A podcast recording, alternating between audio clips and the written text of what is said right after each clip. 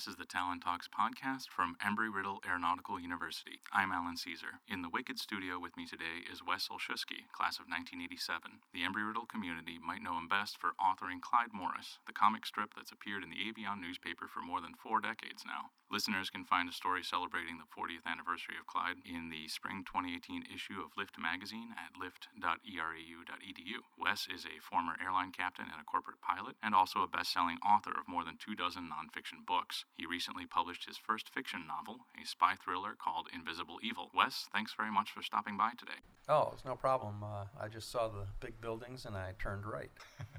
All right, welcome to campus. Uh, I'd like to start off today with Klyde Morris. Uh, Klyde himself had quite a career chronicled in your comic strip. I assume he came from an ant-sized high school, uh, but had the means to pay his deposit to attend Embry Riddle. Uh, eventually, he graduated and took up a career as a pilot. To what degree does his story arc, uh, the last decades, track your own personal experience? Uh, kind of on and off. Uh, sometimes I look at my own experiences and I put them in there, but most of the time, the cartoon strips tend to write themselves you uh, look at things that are going on in this crazy business of aviation or aerospace, and it, the cartoon just writes itself. I don't know how many times the FAA has written my cartoon strips for me. So you created uh, KlydeMorris.com in 1999, and that was pretty early as far as comic strips go to get published on the internet. Uh, yes, it was. Uh, as a matter of fact, it was a uh, combined effort between myself and a fellow Embry Riddle graduate named James Ahrens. James and I got together, and, and he was saying, you know, we could really work this on the internet. And James started uh, KlydeMorris.com, and we started putting on some work that I had, and the cartoon strip uh, has been in there twice a week ever since. So, w- to what degree did going online uh, change your uh, your workflow, and is digital publishing as well affected how you approach the strip? Oh yeah, uh, it it changed considerably because number one, uh, no longer was I using pen and ink. I use a, uh, a Wacom pad, and I actually use a very old software that uh, is called Photo Impact, and it's the the company's been out of business probably since the uh, early 2000s. So I use that software because other things like Photoshop do too much. They want to draw for you. All I want is something to let me draw lines and let me fill in colors, and that's it. And then James came up with another piece of software that I took every single keyboard stroke that was on my computer and put it in in my handwriting. So the font that you see used in the Klyde Morris cartoon strip is actually my handwriting. All right. When you uh, when it comes to the comic, do you consider self, yourself more a comedian or an artist? Uh, I consider myself more of a troublemaker. That's that's what cartoonists do. I mean, ever ever since uh, Samuel Adams, who was one of the founding fathers, he was a cartoonist, and he was the one that drove the British crazy by drawing his cartoons and having them reproduced and put on posters. He was the one that rabble roused crowds. That when the uh, redcoats were standing with their bayonets drawn on a crowd, he'd go over and say, "Somebody go over here and just poke your shoulder into that, get a little blood going, and then we can say, person bayoneted." So that's the beginning of cartoonists and editorials. And uh, when I was a big Doonesbury fan when I was a kid, and, and I decided to do my first cartoon strip in high school. Nobody wanted to read them. Uh, my own parents didn't want to read them. Uh, I did cartoons about ants because I flew ants on model rockets when I was a little kid, and I would fly one, have a horrible crash, and then I would do a cartoon strip about how horrible my crash was. If you do a cartoon strip about people and you crash and kill people, everybody's upset. But if you destroy ants, nobody cares. So I could get as wild as I wanted with my cartoons, and I had this huge portfolio of cartoons that when I came here for my first trimester at Embry Riddle in August of uh, 1977, they had us at a motel out by the interstate called uh, the Royal Scottish Inn, or the RSI in Riddle acronym. And in w- room 182, that was my room, we decorated the room with some big one frame ant cartoons. The guy that lived next door came over one day after he caught me trying to steal his TV. Well, successfully stealing his TV. Ours blew out, so I just switched them. But anyway, I used to be a TV technician when I was in high school. Anyhow, he came over and, and, he was on the Avion staff, and he said, you know, these would be great in the Avion. He said, do you have any more? I said, I got a whole portfolio back home. He said, well, when you come go to Christmas vacation, bring it back with you. So I brought it back with me, and he literally dragged me up to the Avion meeting and presented this. And I, I have always been one of those overphonics kids that I spell everything wrong. So I have to really watch my spelling and typos, and, and Klyde Morris helped me a, a lot with that because now I had all these cartoons with all these typos and these bad things written in it. And I had to watch out to make sure that the spelling cor- was correct in the Avion. But this portfolio went around the room, and all the Avion staff read it, and they all laughed. All of them, except for the editor, Ray Katz. Ray Katz went through the entire portfolio, closed it, and never cracked a smile. Then he stroked his beard a little bit and he said, Here's what we'll do. We'll do. Quote. I'm making quotes with my fingers. You can't see it on the podcast, okay? But quotes are being made here. Here's what we'll do.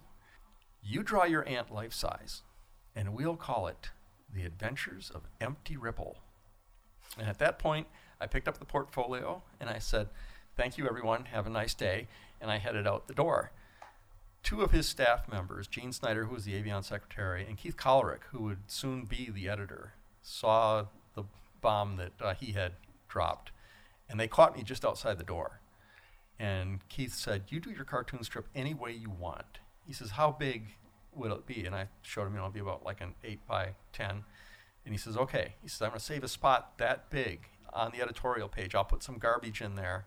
When Katz comes in and reads it for his final read through before he goes home for dinner on Monday night, he's going to approve it.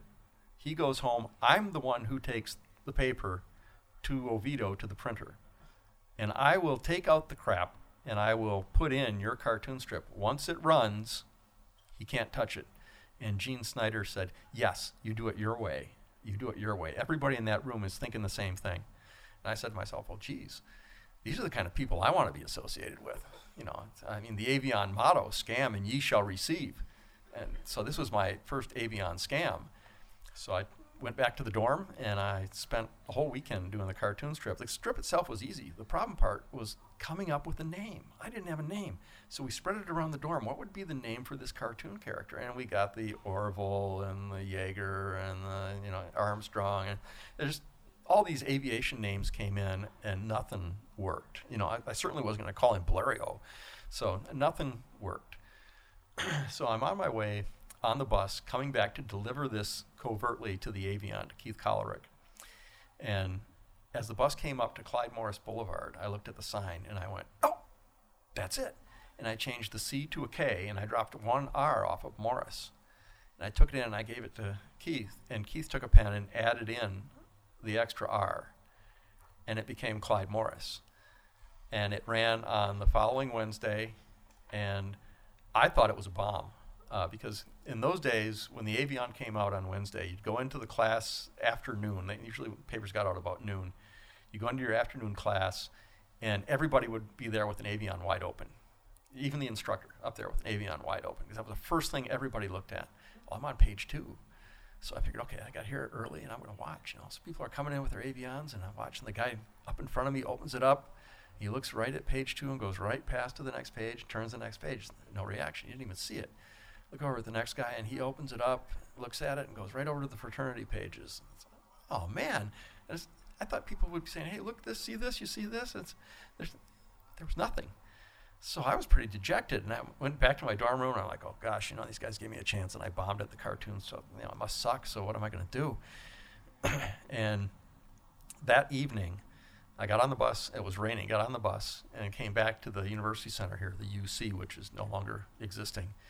And the bus stopped in the loop there in front of the UC. And, and the, when the door opened, I went to step out and laying, I swear to God, this is true, laying in the gutter, cartoon strip up, was an avion soaking wet. And the guy in front of me stepped on my cartoon strip. Okay. That's tragic. Okay, now that's a great way to start this career off.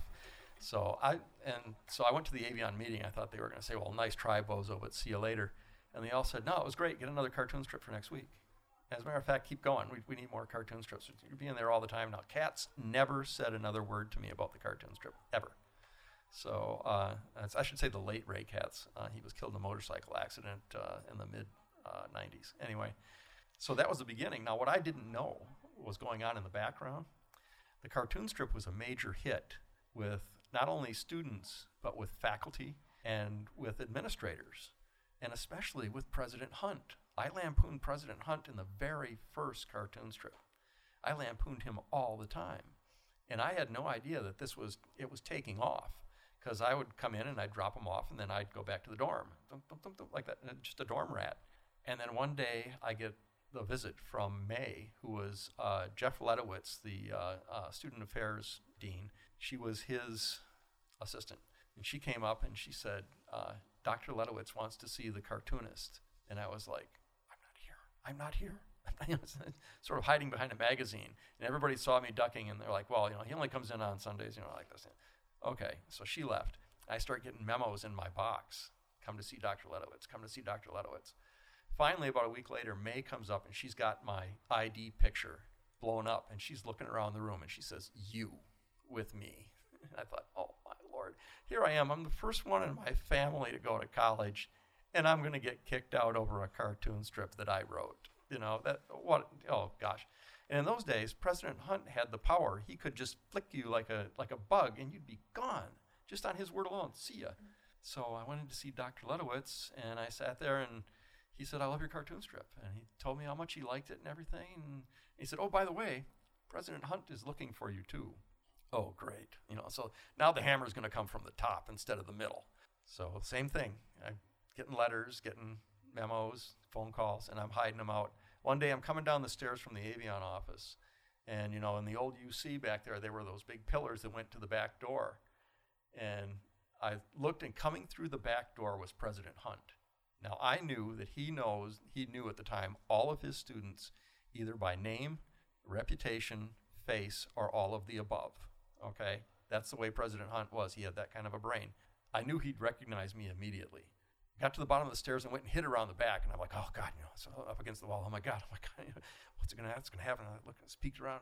He's gone. Cool. So I head off, and I'm going to go get my hot tea in the uh, in the dining room there.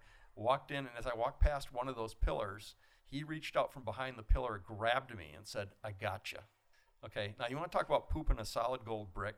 Okay, now that this was a boulder, okay, and uh, all he wanted to tell me was that he liked the cartoon strip, and he says, "Keep it up, you're you know you're doing good." And it turned out he was my biggest fan. Well, once you had that guy behind you, you have a bulletproof vest on, as long as I didn't do anything you know that was horrible. So I was good to freewheel. Right on.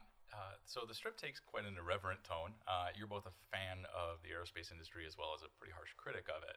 Um, and of course, while you were a student here, you're a pretty uh, big critic of the administration as well. No. so uh, today you there were, target, there were only three administrators who were actually canned because of me. Okay, only three. Only Come on. three. Uh, so today you even target SpaceX, aircraft manufacturers, major airlines. Um, is there, there a particular strip that stands out in your memory that uh, had the strongest uh, blowback? Oh, um, geez, there were a, a couple. Um, the one that had the strongest actual blowback, uh, I did one about uh, a series about Delta Airlines, and I can't remember exactly what it was about, but I know it was about Delta Airlines. And of course, by this time, I have friends that are working at Delta and readers that are working at Delta. And I got the word Delta Airlines has blocked you from their internal computer. We can't get on there and go to the internet and go to KlydeMorris.com. It just says blocked, you know, not accessible. So that became a news story, an Aero News network. And Delta unblocked me. And at first they sent a message that said, well, it's because uh, we, we, con- we confused you with uh, the Morris Tobacco Company. It's like, well, if you did that, why didn't you do it six years ago when I started messing with Delta Airlines? No, you just did it now. So, anyway, uh, that was the biggest blowback, and uh, they finally recanted. So the strip often references what's going on in uh, aerospace uh, news. Sometimes it's as much a political cartoon as it is a traditional comic strip. Uh, how do you decide whether to include a particularly difficult or controversial topic in your strip? Depending on how controversial. Uh, for example, if it's about an air disaster, there's only one place to really go. You want to put it in there and you want to denote it as part of your work. But where do you go? And there are families that are grieving, there are companies that are grieving. The only people who aren't grieving is the news media. And that's where you go to the news media because they always make fools out of themselves during an air disaster. And uh, my favorite has always been CNN for that because it's uh, they don't know hypergolic from hypersonic. You know these are hyperactive, either of those. So that's that's my favorite one to pick on. But if I find a particular one that's that's messing around with it, I'll do that. Or I'll just make up a news network and put it in there as just a generic. So how did you uh, handle 9/11? Did you ever reference that in your strip? Yes, I did uh, several times. Um, the the first reference was uh, that you you can't shut us up, you can't turn us off, but you can really tick us off. I don't think I said tick, but anyway, uh, I don't want you to bleep me. And then I did another one where uh, every time you fly, every time you buy, you defeat this guy, and I had a picture of uh, Bin Laden. So I, I did that sort of thing for 9/11. So a lot of people had the sense that you were at odds with the Embry-Riddle administration, but as you mentioned, that wasn't necessarily really true. Uh, Jack Hunt was a big fan, and uh, can you tell me about your relationship with the administration, with uh, Jack Hunt, John Paul Riddle? Uh, well, first of all, uh, Jack Hunt and I were really good friends. Uh, that day in the University Center, he offered me the opportunity to. He said, "Anytime you need to talk about anything, I have an open door. Just come see me." I did that. I thought he gave that to all of our students. He didn't. Years later, uh, probably 25 years later, Dean Rocket told me there were only two students that he knew of that Jack Hunt ever afforded that luxury to, and I was one of them. He won't tell me who the second one was. so, uh, J. Paul Riddle, good friend of mine, uh, he attended my wedding here on campus. And uh, Dean Rocket uh, was like having an uncle on this campus, actually saved my Embry Riddle career at one point when I got to a broke the camel's back point with the university. So uh, uh, Jeff Ledowitz, big fan. The people that weren't fans were the ones in the middle. Middle management are always the ones that are the most sensitive, and they're also the ones that are the most expendable. So torpedo them. So your wife Teresa is an Embry Riddle alumna herself, and as you mentioned, you guys got married here on campus during homecoming 1988. Correct. Uh, what was it like getting married on campus? It was great. It was fabulous. Uh, we uh, uh and I have a story too about that. I got a story about everything, but anyway, uh, uh, we had a problem in that Teresa is from Japan. Her dad is in the Navy and married a Japanese woman. He has few relatives. I'm from mid Michigan, industrial mid Michigan. Okay, I have a billion relatives. We were going to get married in Michigan.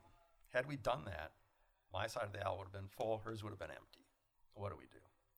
We were discussing that problem, and Phyllis Salmons, who was our physics teacher, the teacher who was teaching physics in the class that we got together in, uh, she came up with the answer. She said, What you do is have it here during homecoming, then Mr. Riddle can attend, and then uh, you can have alumni on both sides of the aisle and you can have faculty and administrators on both sides of the aisle. And it worked out perfectly. It was it was fabulous.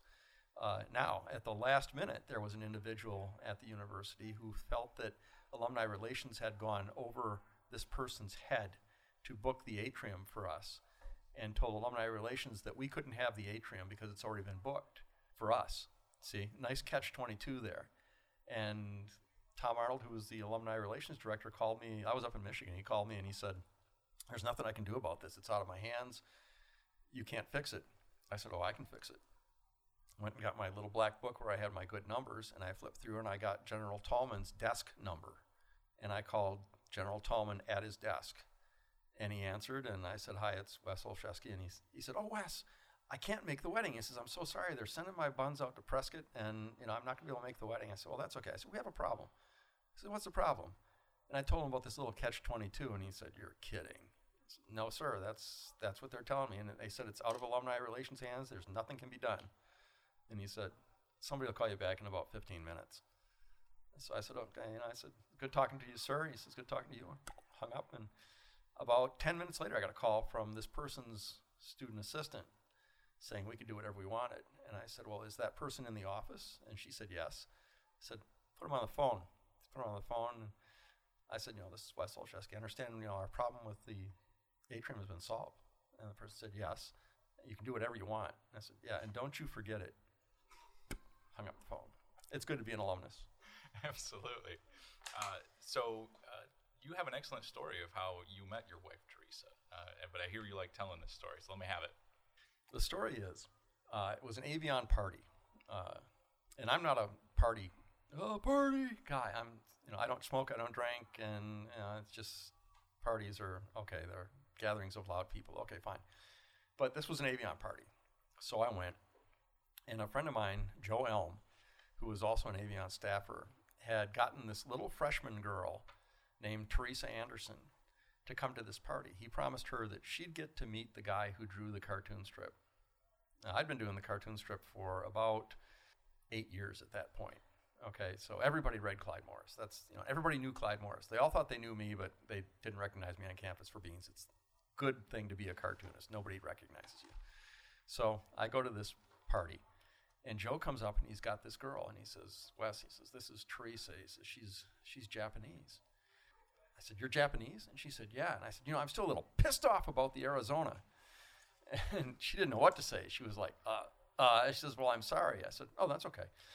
And uh, so just then, there was an Avion photographer behind us, and he said, "Hey, you guys!" And I turned around, and he shot a picture.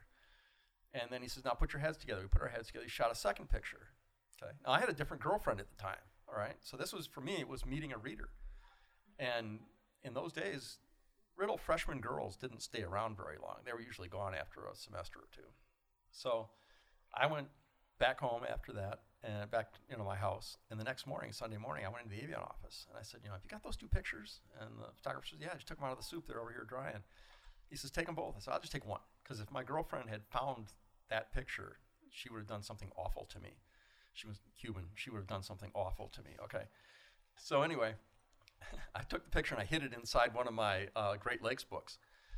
So two years later, we get together, and uh, we were engaged uh, three days after our first date. I just looked at her and I said, "We're going to end up married, aren't we?" And she said, "Yeah." She says, "As a matter of fact, I'm taking you up to Jacksonville to meet my dad on Thursday." That was it. Okay, I was going to be a married man. Ta-da! So no big, you know, formal thing or anything. It's just we're going to get married. Okay, and and now you know, 32 years later, we're still married. Anyhow, uh, I didn't know it, but Teresa went up right after me after I left, and she got the other picture.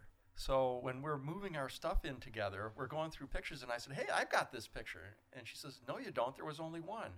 I said, "I'm sure I've got it," and I start searching through my stuff. I said, "It's. Well, it's a different picture. I'll be darned." So I got one picture. She got the other one. That's incredible. Uh, so you recently published your first piece of fiction, uh, Invisible Evil, in November last year. Uh, but you actually had this novel in your back pocket, so to speak, for quite a long time. Uh, can you tell me about uh, how you came up with the story for that book and what it took to finally publish it? Yeah, um, Invisible Evil is a, an aviation spy thriller, is what they like to call it, what the publisher wants to call it. Remember, uh, authors don't get to title things. We don't get to cover things, and we don't get to pro- promote things. The people who actually are good at that do that. Okay, my six book series on spaceflight proves that I'm not good at covers and titling and stuff. Okay because it's selling like a snail until they're recovering it. So, uh, Invisible Evil uh, actually came from a meeting, uh, an alumni affair here that went on where we were all together at a dinner or something, and a, a former roommate of mine, who's a very paranoid guy, uh, came and saw me there. And I happened to be wearing a suit with a vest. And since I'm living in Washington, D.C., and I'm wearing a suit with a vest, he's convinced that I'm a Fed of some sort. So he says, let's go down and walk by the beach and you can tell me what's going on. So I went walking by the beach with him. I said, why are we down by the beach? I can't even hear myself. He says, I need the white noise because, you know, the listening devices are everywhere. These guys are listening to everything you do. He says, come on, tell me all the secret stuff you're into and all this covert stuff. I said, I'm not doing anything. I said, I'm working at Kmart for crying out loud, busting shoplifters until I get my CFI. Come on. Oh, yeah, yeah, right, right. That's a, that's a good excuse, you know. And so from that, uh, I kind of conjured up this, this little What about, you know, that would be kind of interesting if we did this in aviation or if there was this group that nobody ever heard of, but they actually thought they had heard of. They, there's no name for them and there's no clue. And you need somebody to go find out about that. And so I started writing this book. Now, my wife had been bugging me for years. Uh, I wrote my first nonfiction book in my senior year here at Riddle.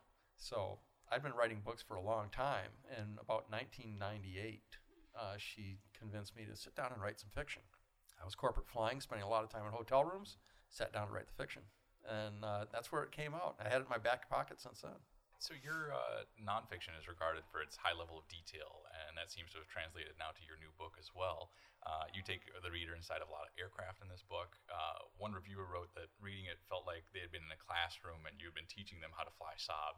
You get that kind of detail about so many types of planes. Flying them. that's, that's how you get it. Uh, that's uh, the Falcon 10 is in there. I'm a Falcon 10 pilot, uh, or I was a Falcon 10 pilot. Uh, I flew the Saab and uh, I did some training in uh, an A340, and so I mixed all those things in and uh, got that detail and put it into the book. And, and the aviation part is sort of like a, a, little train that the whole story rides upon. So, what is uh, how is your process different writing this novel from write, how you write nonfiction?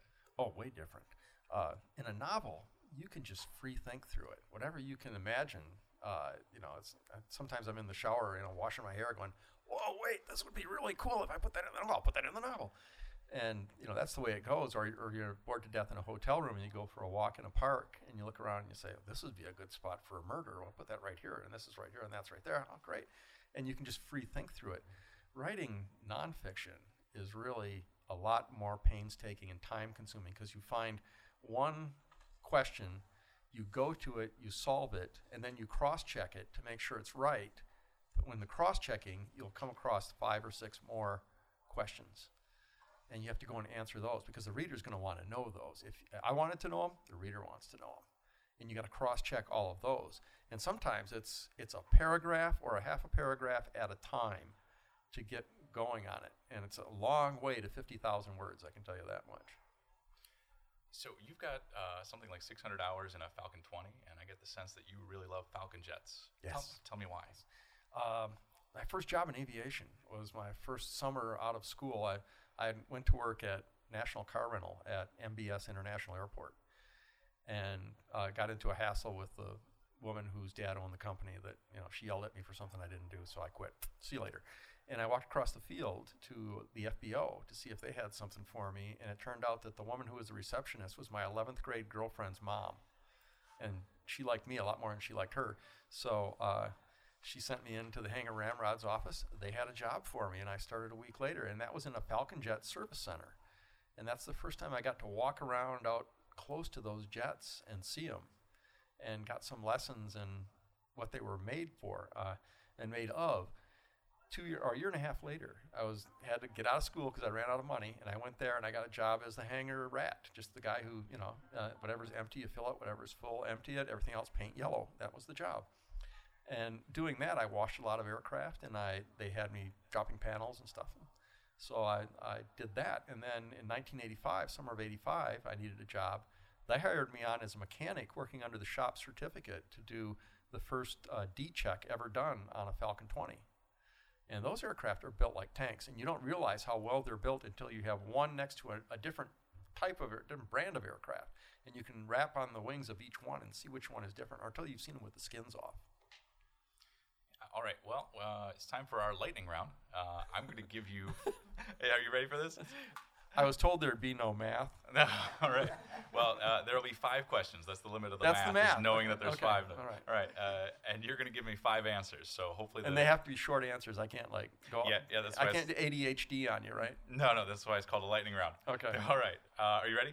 Yeah. Here comes the thunder. Go ahead. All right. Great. Let's go. Uh, you can fly any plane ever made from anywhere to anywhere. What do you choose? Four. Four. Oh, that is that the. the That's that's oh, my answer. No. Five minus one is Oh, s- I was- okay. Okay. yeah. okay. So I can fly any aircraft anywhere for and, and what do I uh, C? Always pick C. Okay. All right. Good. Well, we'll move I'm on. never good at multiple choice tests. Uh, no, I, I would uh, I would either fly the, the Falcon 10 Mm-hmm. or the King Air 200. The King Air 200 is the, the most wonderful flying turboprop you've ever put your hands on. You can load it up with as much cocaine as you want, and it'll go wherever you want. So that's why you have to chain the props when you park them down here. Otherwise, the smugglers will steal them. So presumably you'd fly from Colombia to Texas. Yeah, but I worked my way through college at Kmart, so if I had done that, I'd gotten through a lot quicker. Oh, sure. if you could uh, read only one book for the rest of your life, what would it be? Uh, hmm. Dwight Boyer's uh, book, uh, Ships and Men of the Great Lakes. You un- you have quite a fascination with the Great Lakes. You've written a lot of your books about uh, Great Lakes Yeah, 18 of them. Yeah. What Why? I'm from up there. Yeah. And as a little kid, uh, I remember going up in the lake and seeing the big lake boats out on the horizon. And uh, after the Edmund Fitzgerald uh, sank, and that song came out, uh, and I have a good Gordon Lightfoot story, but we won't ha- go into it now. Uh, I was just fascinated with what these boats, they call ships boats on the lakes, by the way, what these boats were all about. And so I started buying books and researching them. All right. Uh, we slowed down the lightning round. Sorry, that was my bad. It's okay. Uh, which fictional cat would win in a three-way fight? Garfield, Heathcliff, or Hobbes from Calvin and Hobbes? Oh, definitely Hobbes. Yeah. Definitely Hobbes, yeah, yeah. He's Yes, actually yeah. a tiger, so he's a little bit cheating. Yeah, I know, but, Garfield would get his throat torn out, so yeah, no problem. Hobbes, definitely All Hobbes. right. Uh, what's on your ideal grilled cheese sandwich? I don't eat grilled cheese sandwiches. Good answer. All right. If you were an ant, and maybe even if you were Klyde himself, what would be your biggest fear? uh, sneakers. They, they cover a lot of territory and they're hard to run out from under. Absolutely. All right. Thanks very much, Wes, uh, and our secret studio audience as well for joining us for our first ever Talent Talks podcast. The Talent Talks podcast is a production of Wicked Radio and Embry, the Embry Riddle Office of Alumni Engagement. We're coming at you from the Mori Hosseini Student Union at Embry Riddle Aeronautical University in sunny Daytona Beach, Florida. Thanks for downloading us. We'll see you next time.